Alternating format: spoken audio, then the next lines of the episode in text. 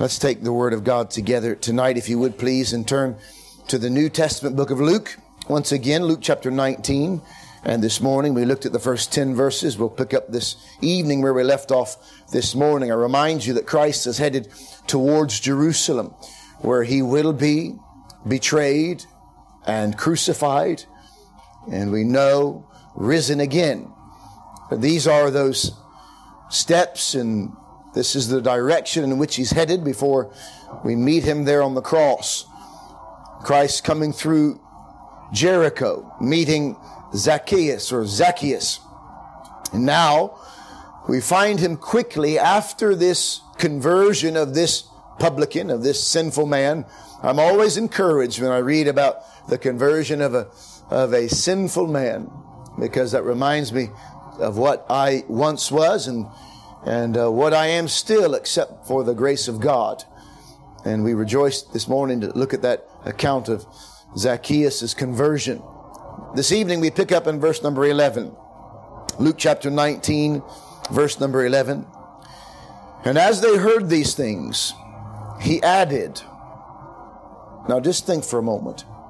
What things have they heard? They heard about the conversion of this man. They heard about how salvation had visited Zacchaeus' house and how that the Son of Man had come to seek and to save that which was lost. And as they heard these things, he added and spake a parable for a specific reason. Because he was nigh to Jerusalem. And because they thought that the kingdom of God should immediately appear. Before we read any more, you understand, I think, from this verse, what's about to follow.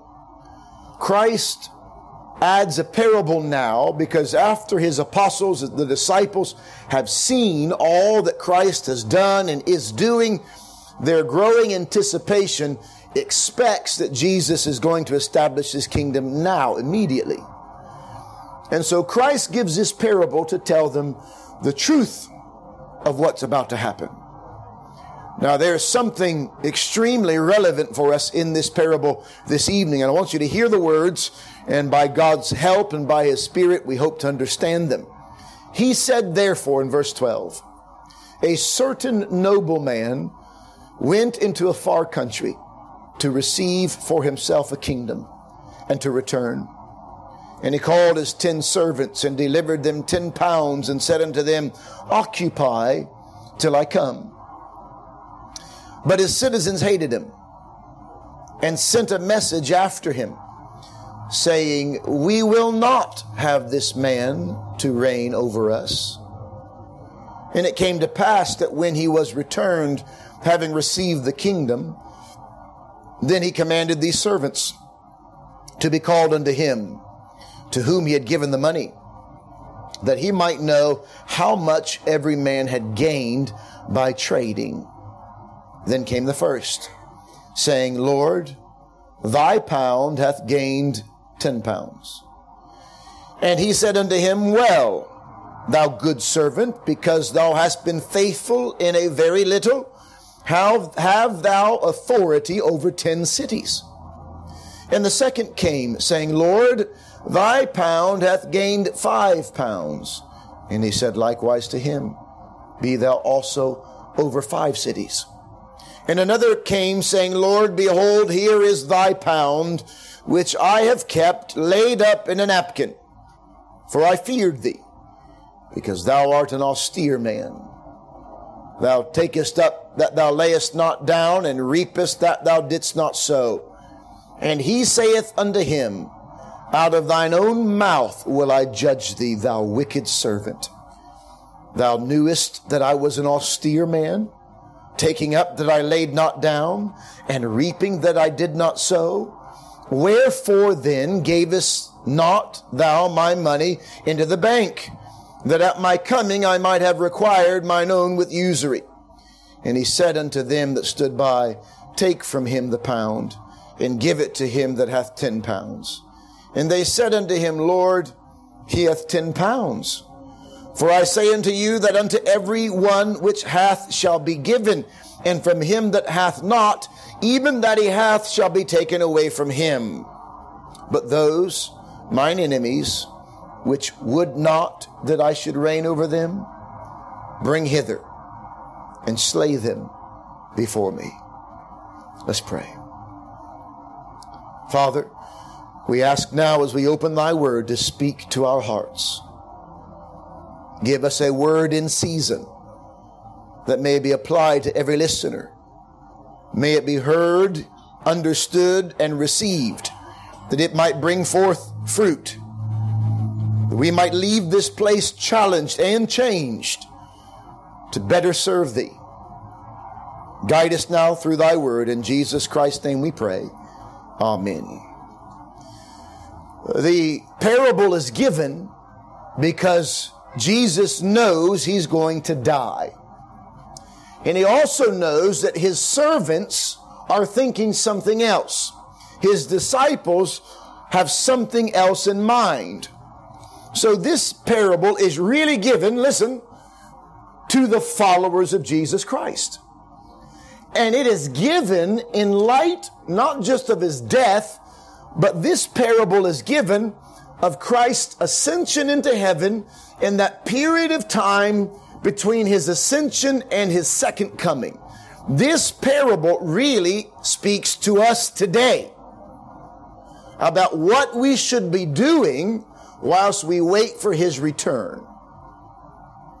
A couple of observations in the beginning of this parable. A certain nobleman went into a far country to receive for himself a kingdom and to return. He's talking about himself. He's about to die, go into a far country, ascend into heaven, and receive for himself a kingdom, a spiritual kingdom that hasn't quite yet been totally given to him.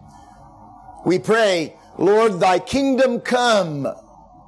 Because we understand that his kingdom is a spiritual one that is being built one soul at a time, and it hasn't fully come yet, but it will. And so we pray for his kingdom to come. And when the last soul is won to Christ, he will return. His kingdom will have been come. It would have been fulfilled.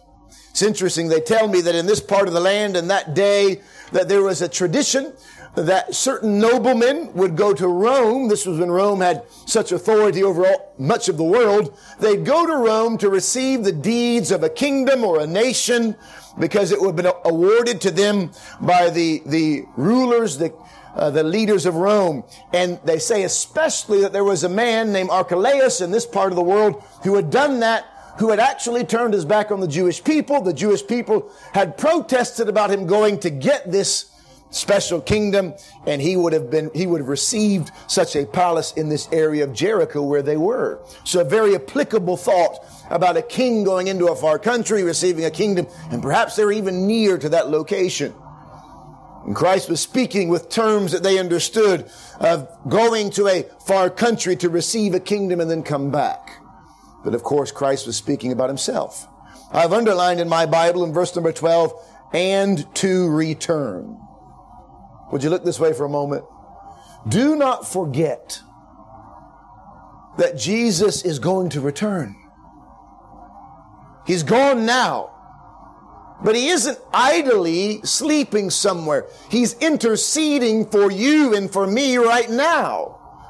He's laboring and working even at this moment as he is waiting for the Father to say, Son, go get your bride.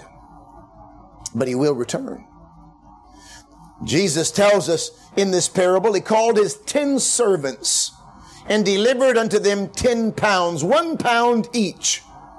By the way, this reference of money was, was not very much. We know that because later on in the parable, uh, the master says, thou hast been faithful in very little. And some people have tried to say, well, these 10 servants represent 10 preachers. I don't believe so at all. I believe these represent the family of God, every Christian. So tonight, if you've been born again, this is talking about you. You're one of these servants. And the good master, the nobleman, has given you your own pound. He's given you your own little bit. And what you do with it is between you and Almighty God. But let me tell you tonight that what you do or do not do with the salvation that He's given you, with the life that He's given you, you will be held accountable for. That's what this is about. This is about every one of us. If you have been saved by the grace of God, understanding that you have been, you have been given by Jesus himself an allotment of his grace. You've been given a portion of something that you're to use for the glory of God. That's what this is about. He divided unto them, delivered to them 10 pounds, and then he gives one word of instruction. Now listen carefully. Occupy till I come. Occupy. Literally, that means employ in business or in trading. And we know that's exactly what he meant because we read later on in verse number 15 that when he was returned, having received the kingdom, he commanded these servants to be called unto him to whom he had given the money that he might know how much every man had gained by trading. Do you see that? What does God want from you? Maybe that's what you're thinking tonight. What does he want from me?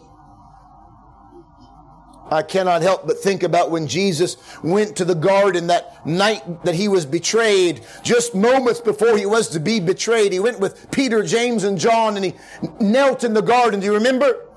And he wept, and the Bible says he sweat like great drops of blood came out of his face. And as he knelt in the garden, wrestling with the reality of his own death, in just a little while, the scriptures say that his disciples fell asleep.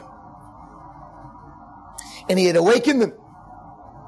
He said, What? Could you not watch with me for one hour? And I believe that many of his children today are sleeping. We've fallen asleep. We've grown very comfortable. We've forgotten that we've been given something with which to labor. We were not saved simply to sit and wait. But we were given a measure of His grace. We were given this gift of salvation to do something with it, not to sleep on it. The Bible tells us something else in our text, and back in verse number 14, after the command was given, he called all his disciples together. He gave them each one pound, occupy till I come, do business, trade it, use it, do something with it, because I want you to get something, I want you to grow it, to multiply it. But the Bible gives us a little, another little bit of understanding in verse 14. But his citizens hated him. His servants loved him but his citizens hated him. It's interesting, this world hates Jesus Christ, doesn't it? And they don't even realize that they are citizens of his land. They don't even realize that they are the creation of his hand. They don't even understand that they are breathing his air, living on his land, his earth, eating his food. And they hate him. Now, I think the Lord gives us this little insert, this excerpt, you can say, gives us this little bit because He wants us to know that although we have been charged to do something with the salvation that He's given us, we must also understand that the people amongst whom we labor do not like Him. They hate Him. They hate Jesus Christ. And they sent a message after him. After he left to go into the far country to get his kingdom, they sent a message just like the Jews had done to Archelaus. They sent a message after him saying, we will not have this man to reign over us. He will not be my king. Do you remember what the Jews cried out when Pontius Pilate had put Jesus Christ on trial and, and the Lord Jesus said, behold, pardon me, Pilate said, behold your king. They said, he's not our king. And the world today hates the idea of bowing the knee to Jesus Christ. We will not have this man to reign over us. And it came to pass in verse 15. I want you to imagine what has just happened. From verse 14 to verse 15, we have fast forwarded all through the pages of time. In fact, we've even fast forwarded past today. Verse 15 is giving us the account of Christ's return. So when Jesus speaks to his disciples in his own mind, he's already going past you and I. He's going past you tonight. He sees you sitting in this tent and in his mind's eye, he's going past this event today and he's going all the way up until the day that Jesus returns and brings all of his people together. A day of reckoning, we call it. And it came to pass that when he was returned, having received the kingdom, then he commanded these servants to be called unto him to whom he had given the money that he might know how much every man had gained by trading. Would you look this way for just a moment, please? Christian, listen, listen, please, like you've never listened before. Jesus Christ expects you to gain something, someone. He expects you to take the grace he's given you and to multiply it to gain, not to spend. We think we've been given this precious gift of salvation to use it on ourselves. We think that God's given us grace and peace and joy and contentment. He's given us all these wonderful things and even His presence so that we can feel good and we enjoy spending time in His presence and we love, I hope you spend time in His presence and I hope you love it.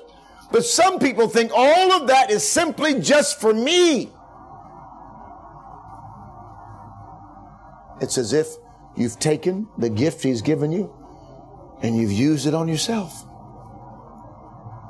But can I just tell you that when He comes back, it will be a day of reckoning. It'll be a day of examination. It'll be a day of revealing of what you have done and what you are doing with the salvation He's given you. So many are wasting their time day after day. I think, I think often when I come to this portion of scripture, about that day of judgment for the child of God, it will not be the same as it is for the unbeliever. I believe we get a, a glimpse of the day of judgment for the unbeliever uh, found in Revelation chapter 20. The, the day of judgment, the day of reckoning for the unbeliever is a different, it is the most fearful day the Bible says in verse number 11 of Revelation 20, I saw a great white throne and him that sat on it, from whose face the earth and the heaven fled away, and there was found no place for them. I don't quite understand what that means, but I do think it might even mean something like this, that on that terrible day of judgment, on that last day of reckoning, that the lost of this world, the dead in this world, will do their best to hide. But on that day, God will push aside the heavens and the earth so that there will be no place to hide.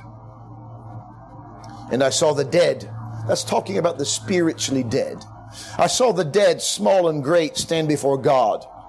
And the books were opened, and another book was opened, which is the book of life. And the dead were judged out of those things which were written in the books according to their works. I remind you this evening, every single sin you've ever been committed has been recorded in heaven every lie, every lustful thought, every, every deceitful action, everything you've ever done, every hurtful word you've ever said has been recorded in the pages of heaven. And on the day of judgment, the books that contain all of those sins will be opened so that you will be without excuse. So that every mouth will be stopped. You can't argue your way out of this one. And the sea gave up their dead, which were in it and death and hell delivered up, delivered up the dead which were in them, and they were judged every man according to their works. And death and hell were cast into the lake of fire. This is the second death. And whosoever was not found written in the book of life was cast into the lake of fire. That's the judgment of the lost. I'm glad that the judgment for the believer is not like that. Because if you remember, Christ Jesus has already been judged for us. We sometimes sing, Jesus paid it all. All to him I owe. Sin had left a crimson stain. He washed it white as snow. So even if we were brought before the great white throne of judgment on that day and the books were opened before us and before God, the books would contain nothing but blood covered pages, blood stained pages, because the blood of Jesus has blotted out all of our iniquities. That's the difference between a child of the living God, one who's been born again, and someone who's been lost.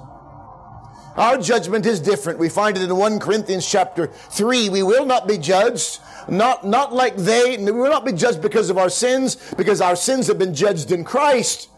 And it would be unfair to judge the sins again, the sins that Christ had already paid for.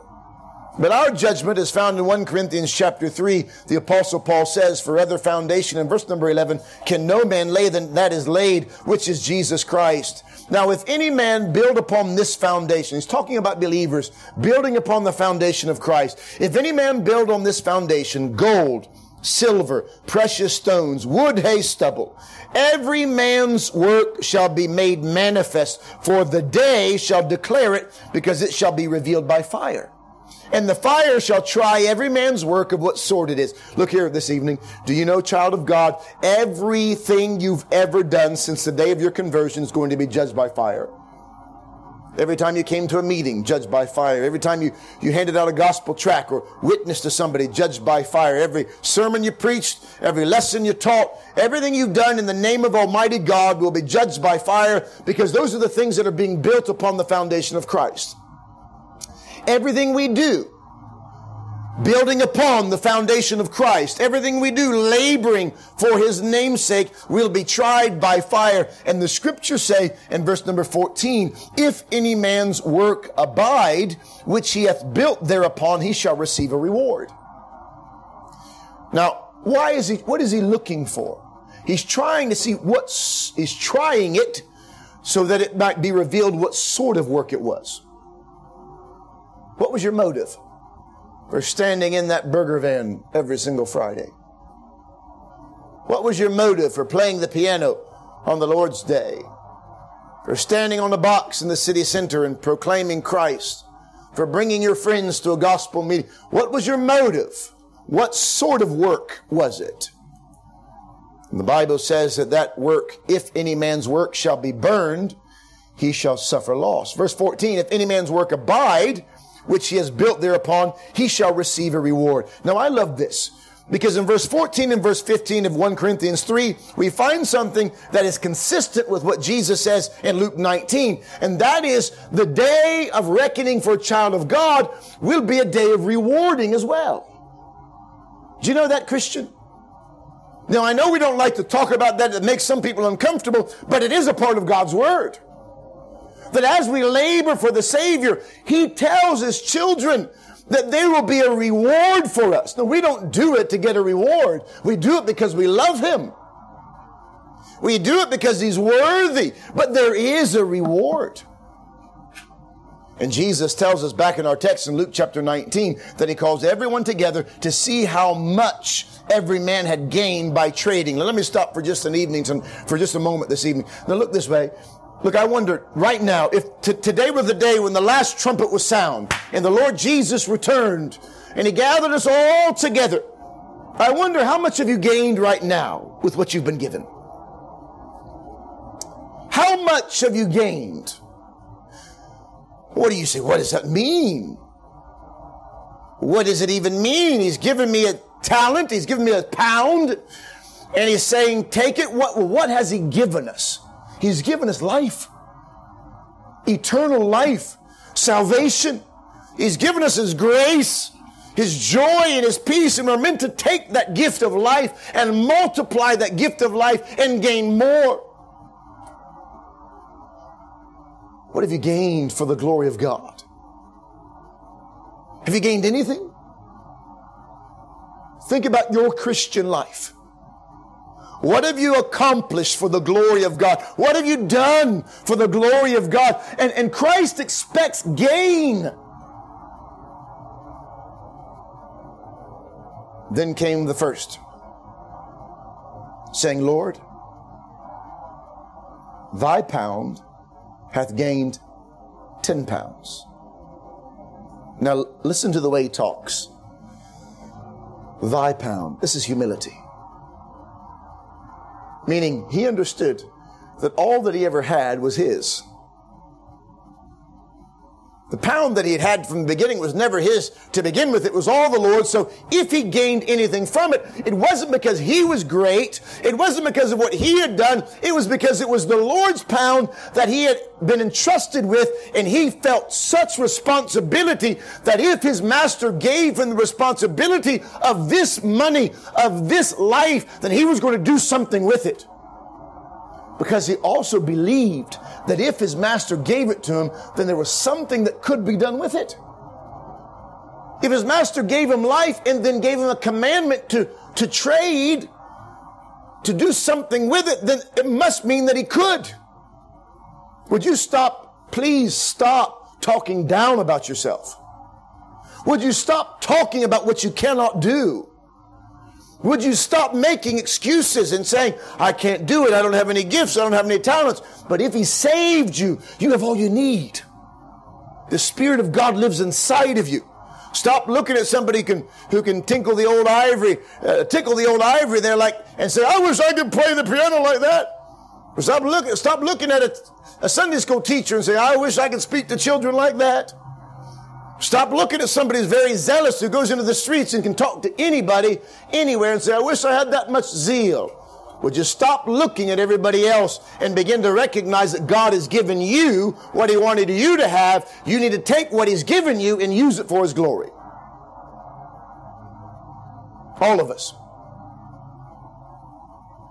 There's no excuse because it's not your pound, it's His. It's not your life, it's His. He gave it you. And when he gave it to you, within, within that pound lies everything necessary to make a gain. To make a gain. Lord, thy pound hath gained ten pounds. Listen to his response. Well, or well done, thou good servant. And because thou hast been faithful in a very little. Now look here. Some people say, Oh, I don't have anything. I have very little gifts, very little talents, and very little abilities. I have very little. Look, he had very little.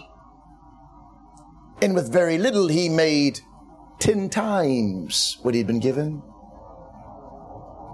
And because thou hast been faithful in a very little, thou hast, have thou authority over ten cities. Now, I don't quite understand this, I'll confess. Don't understand what it means. I don't understand the ins and outs of it, but I do know there's a reward for those who will be faithful in what Jesus has given them. There is a reward. And I don't know about you, but when I stand before the Savior one day, I, I'm not interested necessarily in getting a reward, but I am interested in bringing something to the King of Kings and Lord of Lords who's worthy. Aren't you?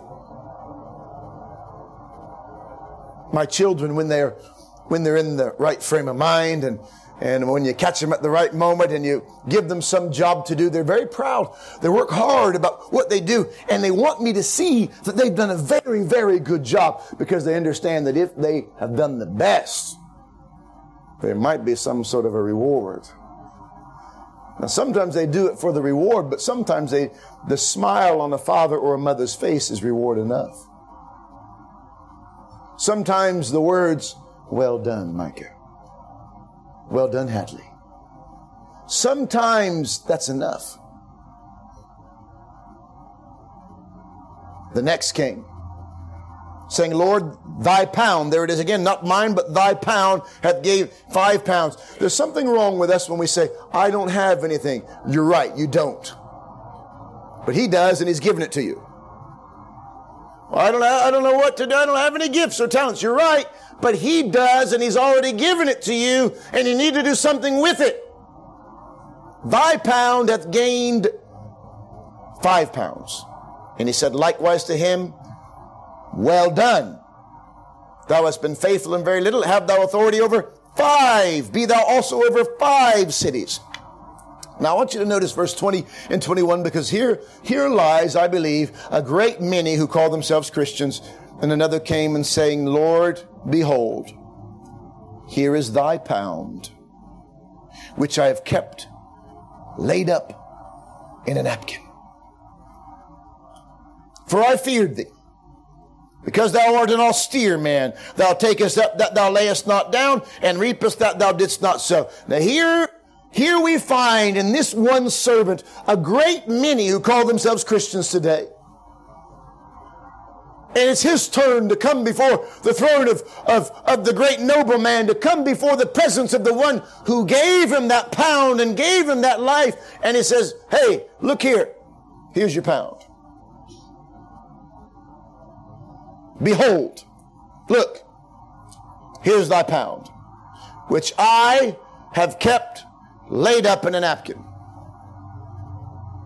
And then he gives an excuse why. Here's your pound. I put it, look, I kept it safe, put it in a napkin, put it up top somewhere. Here it is. Look, there it is. Just the same as it was the first day you gave it to me. I'm afraid that will be the testimony of many people who call themselves Christians. Here it is, Lord. I'm the same as I was the first day you gave me salvation. No different. Here it is. I put it in a napkin. I kept it in a napkin.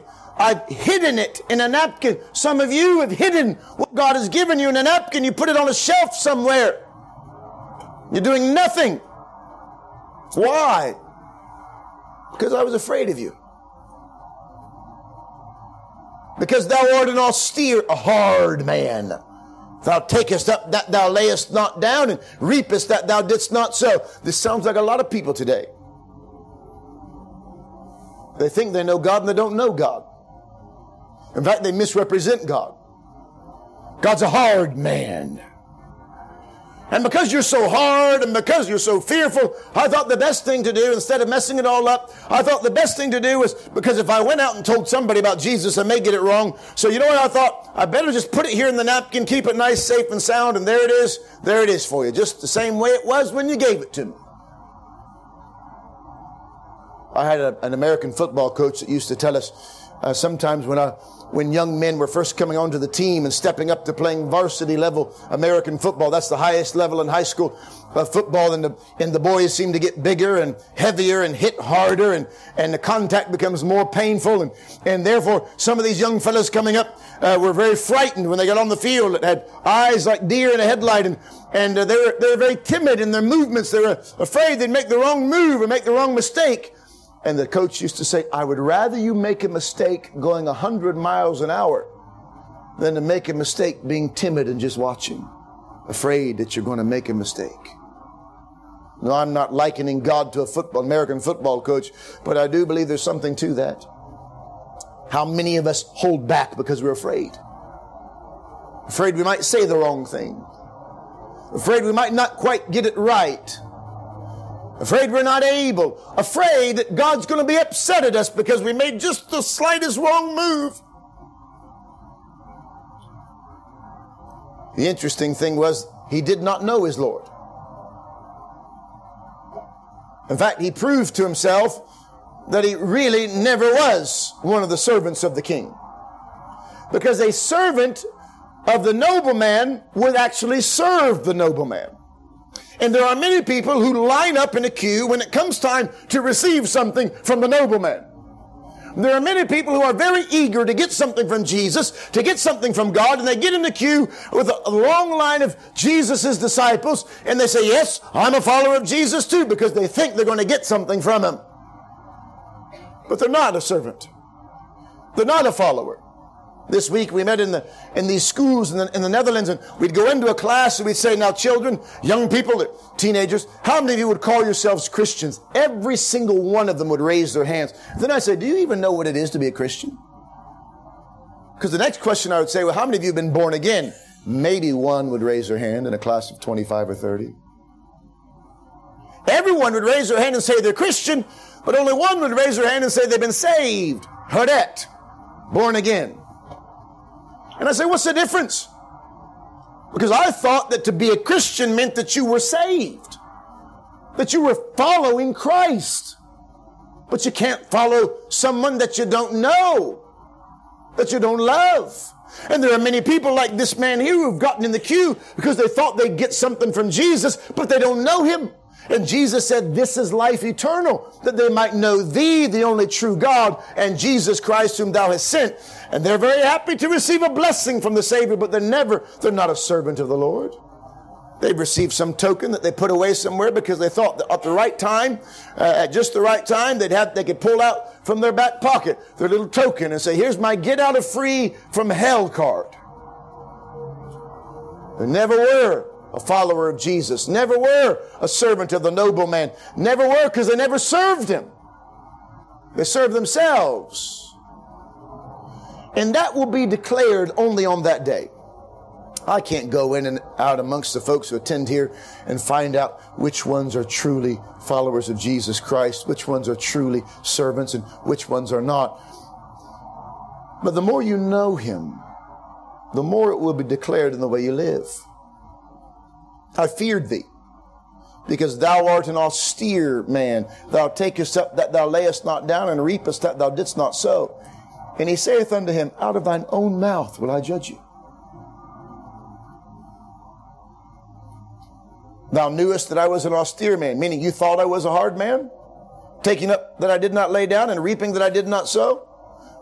If you really thought that I was like that, then why didn't you take my money and put it in the bank so that I could have some, have a bit of interest when I came back? You didn't, you did, you don't know me. If you really thought that, then you would have done something different. The truth is, you don't know me at all and you're making excuses. There are a lot of people who make excuses as to why they do not serve the king. I hear people all the time who say, oh, uh, we shouldn't, we shouldn't go out on evangelism and, and, and not just anybody should go out, just a few people. And, and our responsibility is just to quietly do our own work and, and hold on just a moment. Are you joking? Yes, do what God's called you to do. If you're a mechanic, definitely. But you ought to shine as brightly as you possibly can as the brightest Christ honoring mechanic in the whole world. All along, you using that job as a mechanic to gain more for the kingdom of God. School teacher, shine as brightly as you can as a school teacher. You don't have your job to make money. You have your job to gain souls for the kingdom, to gain glory for Christ. That's the only reason you are alive as a Christian. Did you know that? The only reason you are alive is to make a gain for the glory of God. That's it. No other reason. Not for you to make a nice, comfortable house to live in. That does not bring glory to God. Advancing yourself out of thine own mouth will I judge thee. I'm afraid sometimes, aren't you? Afraid of being judged out of my own mouth. The things are out of my own mind and heart, the things I thought about God. Some people just don't know God. They have a wrong view of God. Some of these young people that we met in the Netherlands this week, they don't know God. They don't have a right view of God. And, and, and I, I understand that's not meant for many, many of them, it's not their fault. For many of them, it's their parents' fault or the pastor's fault or the elder's fault, fault who have misrepresented God to them and told them that they can't come to God because God's an austere man, a hard man. Out of thine own mouth will I judge thee. Verse 24, he, he said unto them that stood by, Take from him the pound and give it to him that hath ten pounds. I said, Lord, he's got ten. For I say unto you that unto every one which hath shall be given. Now that ought to encourage you. As you labor in the work of the Lord, there's more more grace, more peace, more joy, more souls. And from him that hath not, even that he hath shall be taken away from him. That ought to cause you to tremble. And all of these parables that we, we get, and all of these things, Christ gives us encouragement and he gives us warning. And the encouragement is to keep us going in the work of the Lord. And the warning as well is a slap, you could say a slap to say, hey, wake up. Make sure that's not you. And even this parable, even this little slap is a good thing if it wakens you and stirs you to say, hold on a moment, I've not been, I've been hiding my life in a napkin somewhere. And the Bible says in verse 27, but those my enemies, which would not that I should reign over them, bring hither and slay them before me. He refers in the last words about the rest of the world that refuses to have Christ be their King of Kings and Lord of Lords. He refers to them and he says about them that on that day they shall be eternally, eternally destroyed. He's sent to, sent to eternal damnation. That's why you and I ought to take every moment we can, every opportunity we can to extend the grace of God, the kingdom of God. Now, in closing, I wonder, what's your excuse? Really, I could ask it like this What's your napkin? What are you hiding your life in? What are you using as an excuse as to not serve the King of Kings and Lord of Lords? What, what is it that you are hiding your life away? Is it your work? Your work? Is that your napkin? Lord, I buried myself in my work. For some of you, you, you have a grand old time on the weekends. But yet you never have time for Christ. We have time for all that we want to do. We have time for football. We have time to go down to the pub with our mates. We have time for everything we want to do, but we never have time for Jesus Christ. And going and sitting in a meeting is hardly giving time for the Savior. Come to the meetings, please. I want you to come. I wish every meeting would be filled. I wish every meeting of the week, including every prayer meeting, would be as full as a Sunday morning meeting. Wouldn't you? Don't you? But when we stand before Him one day, the Lord Jesus is not going to say, okay, let me see your church attendance record. Oh, I see you were there very faithful on Sunday mornings and Sunday nights. You weren't so good on a Wednesday night, but that's, He's not going to do that. He's going to say, how did you take your life and what did you do with your life to advance my kingdom? We, we are going to answer for our lives. Every one of us. Now, I'm not saying this to frighten you. The purest motive for Christian service is not fear. The purest motive is love. Because you love Him knowing that He loves you. That's the purest motive to serve Him. And you'll do that when you know Him.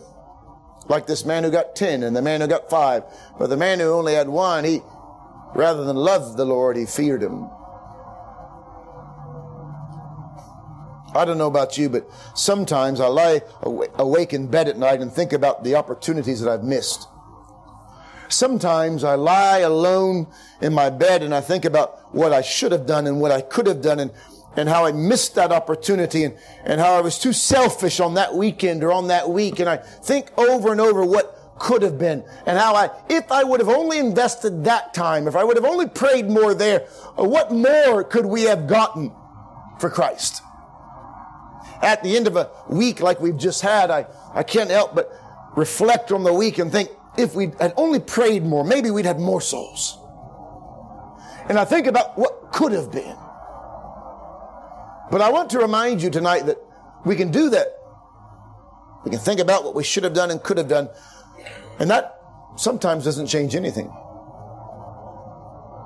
But what we can do, what we can do is this day forward, when you wake up in the morning and you recognize that you're still alive and Jesus hasn't come back, you can take out of your pocket and out of your napkin and look at what He's given you. Look at the salvation He's given you and say, by your grace and by your power, I intend today to get gain for your kingdom. I intend today to take this life, this little bit that you've given me, as little as it is and insignificant as it is, I intend by your help to make some sort of gain in your kingdom. Would you do that? We're running out of time. You will never get back last week. You're never going to get back last year. It's gone. And I do not know how much longer we have. It doesn't really matter. What does matter is however much time we have left, we invest in eternity where you can. That day will come quicker than we could ever imagine. I can just about imagine what I'll think when I hear that trumpet. Oh Lord, not yet. Give me more time. Believe me, I want to see him. I want to see him and I want to live with him, but I also know there are more souls to be saved. I looked into the eyes of souls this week in the Netherlands that weren't saved yet. Maybe even here tonight that are not saved yet. And I think, Lord, a little more time for their souls. Have you got someone like that? Living in your house, living on your street. Let us do what we can while we can. For that day will come sooner than we can imagine. Let's pray. Father in heaven, we acknowledge that our time on this earth is short. We have seen how we've wasted time. And I pray, Lord, that we might be more than just stirred up and challenged tonight, but change us. Change us. Change the way we think, Lord. Change the way we look at things and help us to see the little that we've been given and also see what it could be. That it could be multiplied for thy kingdom. It could be multiplied for thy glory. Help us to sense the urgency. Help us to recognize the preciousness of the seed, of the pound, of the talent that lies in our hands. And instead of burying it, instead of hiding it in a napkin, Lord, may we invest it. May we invest our life into the lives of others and do all that we can. May we, like the apostle Paul, become all things to all men that we might by all means save some. Change us as a church. May we no longer be content just to come into meetings and listen. But instead, may we be challenged to do something with our lives. May we stop making excuses. Help us to know Thee, Lord, to know Thee as the God of love, the God of compassion, the God of mercy, the God of patience. Help us to know Thee as the God with an outstretched arm, not willing that any should perish, a God that is long suffering, Help us to know thee as we find thee in thy word, and may we find thee in our hearts the same way. Change our perspective, we pray. May we never be guilty of misrepresenting thee as an austere, hard God, but instead may we show thee as the loving, patient, and merciful God as thou art. May we warn people gently of a coming judgment, but also may we push and urge them to come to this great King of Kings and Lord of Lords. We pray for the ones, the citizens of this land who declare again and again that they will not have this man to reign over them. Have mercy, Lord. Save some of them. Save them, Lord. Use us to reach them. Use us. Lord, we know it isn't money that Christ is looking for. It isn't houses that he's looking for. It isn't property, clothing, but it's souls that would bring glory and honor to thee. May we also be busy about the same matter. And we ask it in Christ Jesus' name and for his sake. Amen.